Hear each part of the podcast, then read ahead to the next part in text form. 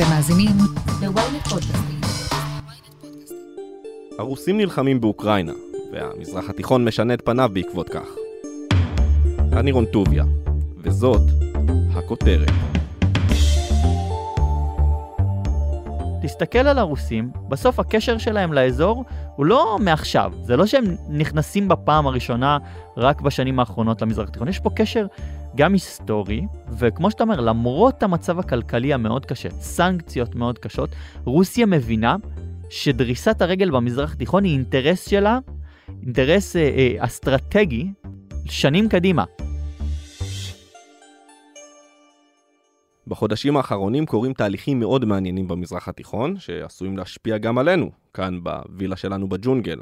בעוד אנחנו מתלוננים על עליית מחירי הדלק ומוצרי המזון, אצל השכנות שלנו, שמצבן גם ככה לא היה מזהיר, מתחיל משבר כלכלי שעשוי להתפתח לכדי אסון הומניטרי, והמצב הזה נגרם בעקבות המלחמה באוקראינה, כן?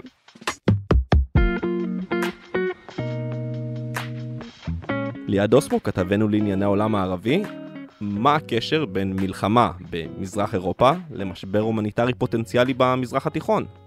ללא ספק, למלחמה באוקראינה יש המון השפעה על מה שקורה פה במזרח התיכון, על כל מיני התפתחויות בהיבט הכלכלי, אבל חשוב לזכור שהכלכלות ברוב המדינות במזרח התיכון הן לא כלכלות מפותחות, בכל אופן, עוד לפני הלחימה באוקראינה, והמצב שלהם לא היה מיטבי גם לא לפני שלושה חודשים.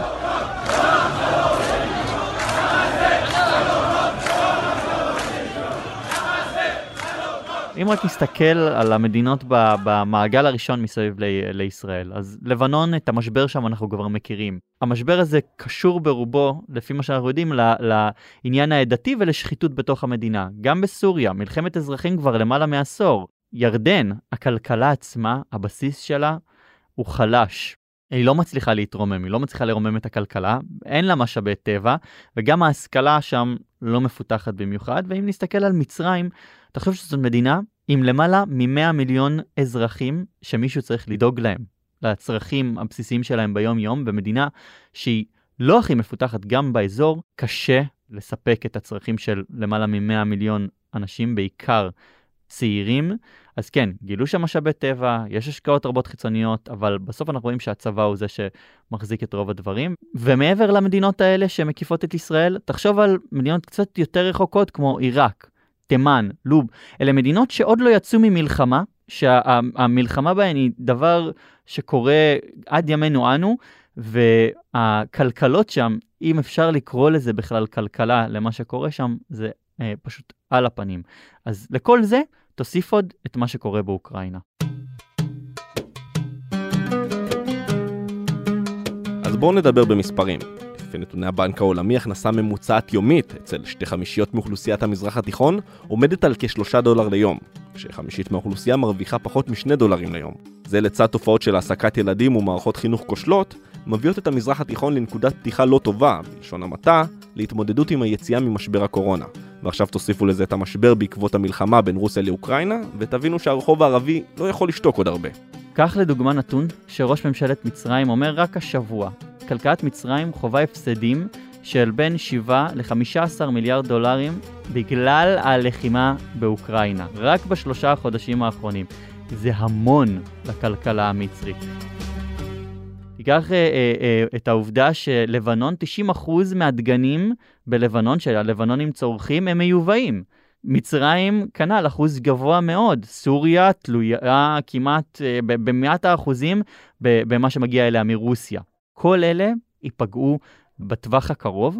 יש להן עדיין, לכל אותן מדינות, גם למדינות כמו לבנון שהיא מדינה קורסת, כמו שאנחנו יודעים, יש מחסני חירום, אבל גם אלה יסתיימו בסוף. וכשהם יסתיימו, אותן מדינות יצטרכו לבוא בתשובות לאותם אזרחים, שגם אם יש להם הרבה סבלנות והם מבינים שמתרחשת מלחמה אי שם באירופה, בסוף זה הכיס שלהם, זה האוכל שהם צריכים להביא לילדים שלהם, ואלה אירועים שיכולים טיפה לזעזע. בסוף אבל, כולם זוכרים היטב אה, את ההשלכות של אירועי האביב הערבי. ואותם אזרחים במדינות האלה קצת חוששים גם כשהם ירצו לצאת לרחובות.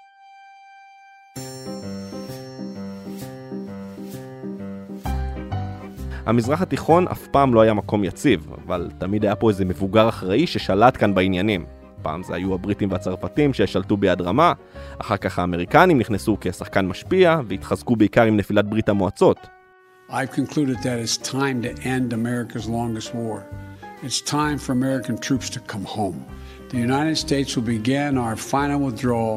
Will not conduct a hasty rush to the exit. אבל בשנים האחרונות אנחנו רואים אותם נסוגים לאט לאט מאזורי ההשפעה שלהם במזרח התיכון, אם זה אפגניסטן, סוריה, עיראק, וגם פחות מעורבות בסכסוך הישראלי-פלסטיני. ובתוך הריק הזה נוצרות הזדמנויות חדשות, שעד לפני כמה שנים, גם בחלומות הכי פרועים, היו קשים לדמיון. תחשוב לדוגמה על, על השיחות של הסעודים עם האיראנים בחודשים האחרונים. שיחות של איחוד האמירויות עם איראן. אלה מדינות שהן יריבות, ובסוף פתאום אנחנו רואים אותם יושבים לשולחן המשא ומתן, לנסות לפתור אה, אה, איזה ש... את הסכסוך בעצם שיש ביניהם, סוגיות מאוד מאוד בסיסיות. ולמה זה קורה? כי הן מפחדות מהיום שאחרי. כולם באזור פה מבינים שארצות הברית תתנתק מהמזרח התיכון בשלב מסוים, גם אם זה יקרה לאט, זה יגיע, ואת אותו ואקום, כאמור, ממלאות מדינות אחרות. ואותן מדינות אחרות הן רוסיה וסין, שהאחרונה היא שחקנית יחסית חדשה באזור ורואה במזרח התיכון כשטח השפעה שמחבר בינה לבין אירופה. והראשונה, כאמור, היא כבר שנים רבות בעלת השפעה אדירה במזרח התיכון, אבל כעת נאלצת להתמודד עם הסנקציות הקשות ביותר שחוותה אי פעם. ומי שחשב שזה הולך לפגוע באחיזה שלה במדינות ערב, הוא טועה. ובגדול. למה איראן, שגם בימים הקשים ביותר שלה, תחת סנקציות בינלאומיות, המשיכה להזרים כסף לארגוני טרור? למה? העניין הוא אידיאולוגי. מבחינתם, זה באמת איזשהו אירוע של ביטחון לאומי. תסתכל על הרוסים, בסוף הקשר שלהם לאזור הוא לא מעכשיו. זה לא שהם נכנסים בפעם הראשונה רק בשנים האחרונות למזרח התיכון. יש פה קשר גם היסטורי, שהולך שנים רבות אחורה, וגם על התקופה, על העידן המודרני נקרא לו. וכמו שאתה אומר, למרות המצב הכלכלי המאוד קשה, סנקציות מאוד קשות, רוסיה מבינה שדריסת הרגל במזרח התיכון היא אינטרס שלה, אינטרס אה, אה, אסטרטגי, אני אגיד, שנים קדימה. ומעבר לתפיסה הרוסית, תסתכל על מדינות ערביות פה באזור. כולם רואים את זה שארצות הברית נסוגה, רוסיה הולכת ומעורבת יותר ויותר בעניינים שנעשים פה במזרח התיכון, ואף אחת מהמדינות לא רוצה לשים את כל הביצים בסל אחד, הסל האמריקני.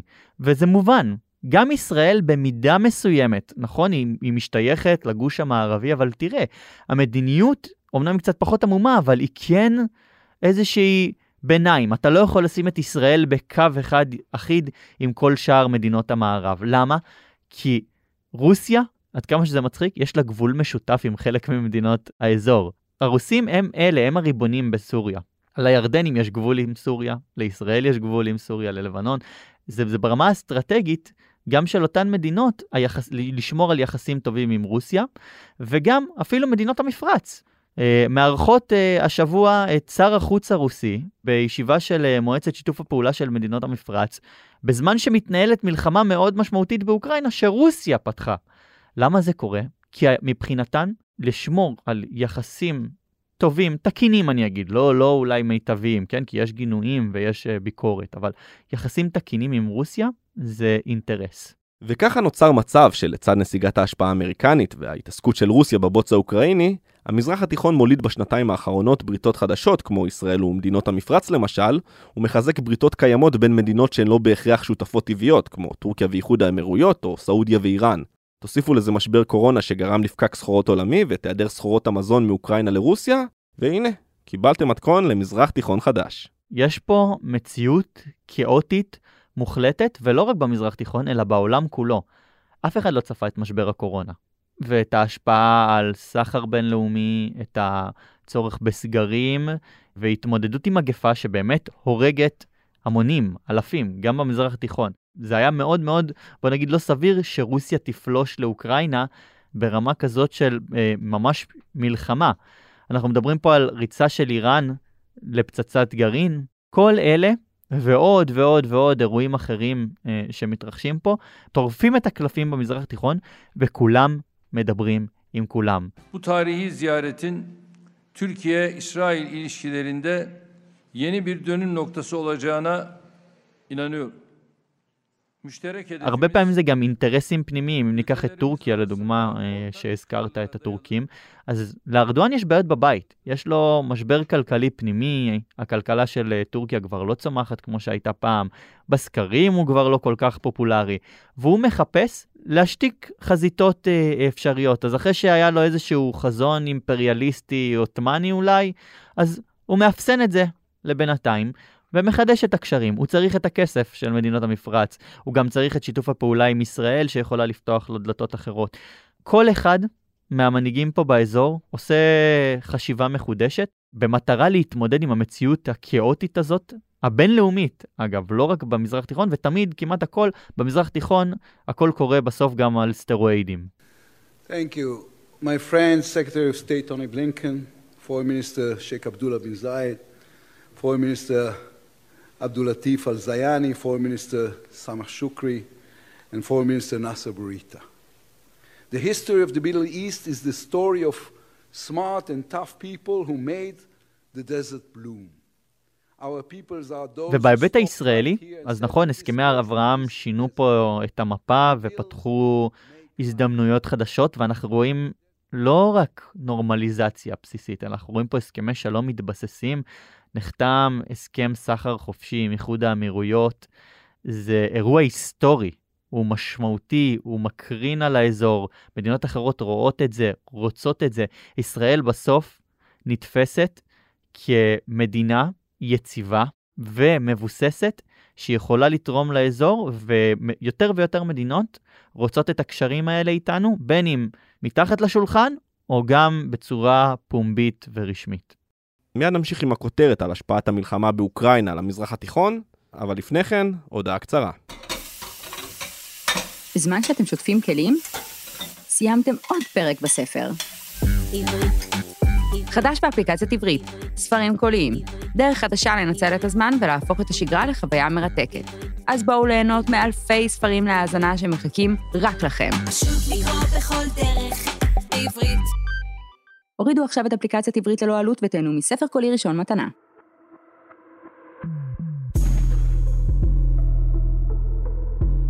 ויש גם מי שמרוויח במזרח התיכון הרבה כסף מהמלחמה הרוסית באוקראינה, ואלו מדינות החברות באופק, ארגון המדינות המייצאות נפט ובראשן סעודיה, שמנצלת את עליית מחירי הנפט בעקבות החרם על רוסיה. אפשר להגיד שבאופן כזה או אחר, מדינות אופק הפכו למונופול נפט עולמי, ובתכלס בהחלטה פוליטית פשוטה של הממשל הסעודי, המחירים יכולים לרדת דרסטית. בסוף השבוע הודיעה אופק על הגדלת תפוקת הנפט שלה, שמעמידה אותה על כ-650 אלף חביות ביום, לעומת תוספת של 430 אלף שהייתה אמורה להכניס לשוק במהלך יולי-אוגוסט. בסך הכל לאחר ההחלטה אמורות חברות אופק להזרים לשוק כ-43 מיליון חביות ביום, כשהמכסה של סעודיה ורוסיה עומדת על כ-10 מיליון חביות כל אחת. האם נראה ירידת מחירים בקרוב? שאלה טובה, בעיקר בגלל הסיבה שמאז שג'ו ביידן נכנס לבית הלבן, ארה"ב וסעודיה כבר לא besties כמו בימי ממשל טראמפ. היו בעבר ניסיונות, גם uh, בממשל טראמפ הוא ביקש מהסעודים uh, להפיק יותר. היו פעמים שזה צלח, היו פעמים שזה לא צלח. בסוף מעבר ליחסים בינלאומיים או יחסים, אתה יודע, בין מדינות, בין לצורך העניין סעודיה וארצות הברית, יש פה גם יחסים אישיים. הנשיא ביידן עומד בראש מפלגה, המפלגה הדמוקרטית, שהקולות שנשמעים בתוך המפלגה הזאת נגד סעודיה, נגד, לא, לא, אחד, בן אדם אחד ספציפי בסעודיה, יורש העצר, מוחמד בן סלמן, שקוראים לו להחרים אותו, לא לדבר איתו, וזה באמת קורה, אנחנו רואים את זה משפיע. ביידן לא מדבר איתו עדיין. בסוף אלה יחסים אישיים, ויושב לו שם בריאד, אה, יורש העצר, מוחמד בן סלמן, והוא פגוע. הוא כועס. זה מבחינתו היום, כדי להביא אותו לנקודה הזאת של לעשות צעדים שיטיבו עם ארצות הברית, גם האמריקנים יצטרכו לתת פה uh, תשובות ו- ו- ומענה ל- לצרכים שלו. Uh. Today, gas prices are lower than they were early in this decade, but they're still high enough to create a pinch on working families. One key thing about the infrastructure bill that just passed the Senate is there are no gas tax increases. No gas tax increases. האמריקנים, ללא ספק, היו רוצים שמדינות המפרץ, א', יגבירו את קצב הפקת הנפט, מה שיציף את השוק ו- ויוריד את המחיר, או שמנגד, לפחות הם יפעלו נגד רוסיה בתוך אותו אה, שיתוף פעולה של מדינות שמפיקות את הנפט. אבל הן לא עושות את זה. המדינות האלה לא עושות את זה מהאינטרסים שלהן, וגם כי הן פגועות על ידי הברית שלא נעמדה לצידן כשהן היו צריכות אותה, ובסוף אנחנו רואים אותן נהנות מהעלייה הזאת. אחרי ירידה חדה במחירי הנפט בזמן הקורונה, פתאום מחירי הנפט עולים לגבהים שהם לא היו, אנחנו מרגישים את זה בכיס שלנו עם מחירי הדלק פה בארץ, שעולים ועולים, ואין נהנות מזה. יותר הכנסות, יש יותר מקורות אה, תקציביים לפיתוח, והן גם מנצלות את העלייה הזאת כדי לתמוך באותן מדינות פה באזור שהמשטרים שלהם, ההישרדות של המשטרים שלהם הם אינטרס עבורם. Здесь, в Сирии, вдали от родных рубежей, вы выполняете именно эту задачу. Защищаете нашу страну. потому что, помогая народу Сирии сохранять свою... וצריך לדבר על הזווית הרוסית, הרי לשם כך התכנסנו. לרוסיה יש כאמור המון אינטרסים במזרח התיכון שנבנו במשך שנים על גבי שנים, אז גם חרם עולמי לא יעצור אותם מלהחזיק בעמדות השפעה. דוקטור ג'ניפר שקבטור מאוניברסיטת רייכמן, בואי נתחיל רגע משאלה מאוד בסיסית. מה בכלל האינטרס של רוסיה במזרח התיכון? האינטרסים של רוסיה עד לפני uh, המלחמה באוקראינה, אפשר לראות אותם ב, uh, בכמה רמות. ברמה האחת, למעשה הפוליטיקה של רוסיה הייתה ליצור קונטרה אופוזיציה לנוכחות האמריקאית במזרח התיכון. וברגע שנוצרה, שנוצר איזשהו ואקום אמריקאי, רוסיה ניסתה להיכנס אליו ולהשפיע פוליטית באמצעות תמיכה במנהיגים שארצות הברית לרוב לא תמכה בהם, וכמובן הדוגמה המרכזית כאן זה הדוגמה של סוריה והתמיכה של רוסיה בבשאר אסד, מה שלמעשה ביסס את רוסיה כאיזשהו כוח אה, שיש לו השפעה אזורית. Uh, עכשיו, יחד עם זה, המזרח התיכון גם היה, ואפריקה באופן כללי, uh, היה אזור שרוסיה סחרה בו בנשק שלה בצורה מאוד מאוד מסיבית. למעשה קנייניות הנשק המרכזיות של רוסיה היו אפריקה והמזרח התיכון. Uh, על זה גם רוסיה ניסתה להלביש אינטרסים כלכליים שונים, קשרי מסחר שדווקא שם היא פחות הצליחה. כך שהאינטרסים המרכזיים עד המלחמה אפשר לסכם אה, השפעה פוליטית אזורית כקונטרה לארצות הברית מצד אחד ומצד שני אה, מסחר מסיבי ביותר בנשק. מה האינטרס שלהם לתפוס עמדה דווקא היום במזרח התיכון? האינטרס של רוסיה היום, אני חושבת, במזרח התיכון זה בעיקר למזער נזקים. יש פרסומים על זה שהם מוציאים את החיילים שלהם גם מסוריה וגם את אה, אותן קבוצות של שכירי חרב שפועלות באפריקה, הם מנסים אה, להוציא אותם משם ולהעביר אה, לאוקראינה. כל המאמץ כמובן מתרכז באוקראינה, ולצד זה רוסיה מנסה לא לאבד את, ה, את, את הקשרים שהיא כן יצרה, ובינתיים יש לומר שזה אפילו במובן מסוים מצליח לה, כי מדינות המזרח התיכון לא יצאו נגדה, לא בהצבעות באו"ם, לא באמצעות סנקציות. אז רוסיה מנסה פה ככה להיות על, ה, על איזשהו קו של איזון, כשהיא כולה מרוכזת במלחמה באוקראינה, לא, לא לאבד את מה שכן היה לה במזרח התיכון ובאפריקה. אז רגע, יכול להיות שהמטרה של פוטין שמדינות ערב בעצם ירעבו ללחם? קודם כל זה שמדינות ערב ירעבו ללחם בוודאי לא ישחרר את הסנקציות, כי מדינות המערב לא ישחררו את הסנקציות בגלל שבמצרים אה, עלו מחירי החיטה. זה לא יעבוד בצורה כזאת. אני חושבת שהאינטרס הוא דווקא כמה שיותר כן לשמור על קשרים וגם עכשיו תוך כדי המלחמה אנחנו יודעים ששר האוצר הרוסי לברוב לפני כעשרה ימים היה באלג'יר, הם, הם מאוד מנסים, באלג'יריה, הם מאוד מנסים כן לשמר את הקשרים האלה אפילו עם האמירויות אה, שהן כמובן תומכות אמריקאיות מסורתיות, ובינתיים מה שקורה זה שהמחירים האלה והמשבר במדינות ערב הוא לא דוחף להורדת הסנקציות מרוסיה, אלא דוחף אותן לכיוון של אה, שותפות אחרות, כגון הודו וסין, ופשוט רוסיה יוצאת מהמשוואה מבחינת המדינות האלה. דוקטור שקבטור, לדעתך רוסיה באמת יכולה למלא היום או בעתיד את התפקיד הברית ממלאת עבור המדינות הערביות? תראה, אני חושבת שאם uh, מישהו חשב ככה לפני המלחמה, עכשיו קשה מאוד לראות את רוסיה במקום כזה של פטרון על מדינות ערב, כשהיא כל כך מתקשה בזירה הפנימית שלה עם, uh, עם אוקראינה. מה שכן, יש פרסומים על זה שדווקא רוסיה במסגרת uh, אותו משחק שחמט שהזכרת, דווקא היא יכולה עכשיו להטיל וטו על סיוע הומניטרי שילך לסוריה. אז uh, אני לא יודעת אם זה יקרה, זה כמובן יהיה צעד מאוד uh, uh, ככה קיצוני מבחינת רוסיה, אבל הכיוון של להפוך לאיזשהו פטרון זה בוודאי שלא. קצת אולי לשמר את המקום שהיה לה, היא תנסה, אני חושבת שגם זה לא יצליח לה. דוקטור ג'ניפר שקבטור, תודה רבה לך. תודה רבה לך רון. ליעד, אז המצב כאוטי ואיך שהמחירים עולים ועם כמה שרוסיה רוצה להרחיב את ההשפעה שלה, היא עדיין עסוקה במלחמה מבית. יכול להיות שהדרך היחידה לשמור על יציבות במזרח התיכון היא פשוט שיתוף פעולה בין המדינות וחיזוק הבריתות הקיימות? תיקח את אותה פסגה אה, בשארם א-שייח, שנפגשו שלושה מנהיגים. נשיא האמירויות היום, אז עדיין יורש העצר, מוחמד בן זייד, נשיא מצרים, עבד אל פתאח א-סיסי, וראש הממשלה נפתלי בנט. על מה הם מדברים? כל אחד מעלה את הבעיות שלו, נכון, יש את האיום האיראני, שזה בעיקר מה שמתעסקים פה בתקשורת הישראלית, אבל בסוף סיסי בא אליהם עם הבעיות שלו, והוא אומר להם, תקשיבו, המלחמה באוקראינה משפיעה לי על היכולת שלי לתת מזון לאזרחים. זאת הסוגיה שמעסיקה היום כנראה את מצרים, גם בהצהרות של אה, שרים וראש הממשלה אנחנו רואים את זה, וזה כן יכול לערער את היציבות של המדינות באזור, רעב, עוני, אבל כל אלה דורשים ללא ספק גם מישראל לסייע לאותן מדינות, גם ממדינות המפרץ. אה, לסייע לבעלות בריטן פה באזור, יותר השקעות, יותר כספים שיוזרמו, אני מאמין שאנחנו נראה את זה יותר ויותר, אבל עדיין בשלב הזה הסטטוס הוא די יציב, הכל יכול להשתנות בעניין של שבועות קדימה, ואנחנו נמשיך לעקוב אחרי זה. בהחלט נמשיך לעקוב, ליד אוסמו, תודה רבה. תודה רבה. עד כאן הכותרת להפעם, אתם מוזמנים לעקוב אחרינו בוויינט או איפה שאתם שומעים את הפודקאסטים שלכם. אם זה קורה באפל או בספוטיפיי, אתם מוזמנים גם לדרג אותנו ולהאזין לפרק נוסף שלנו על המלחמה באוקראינה.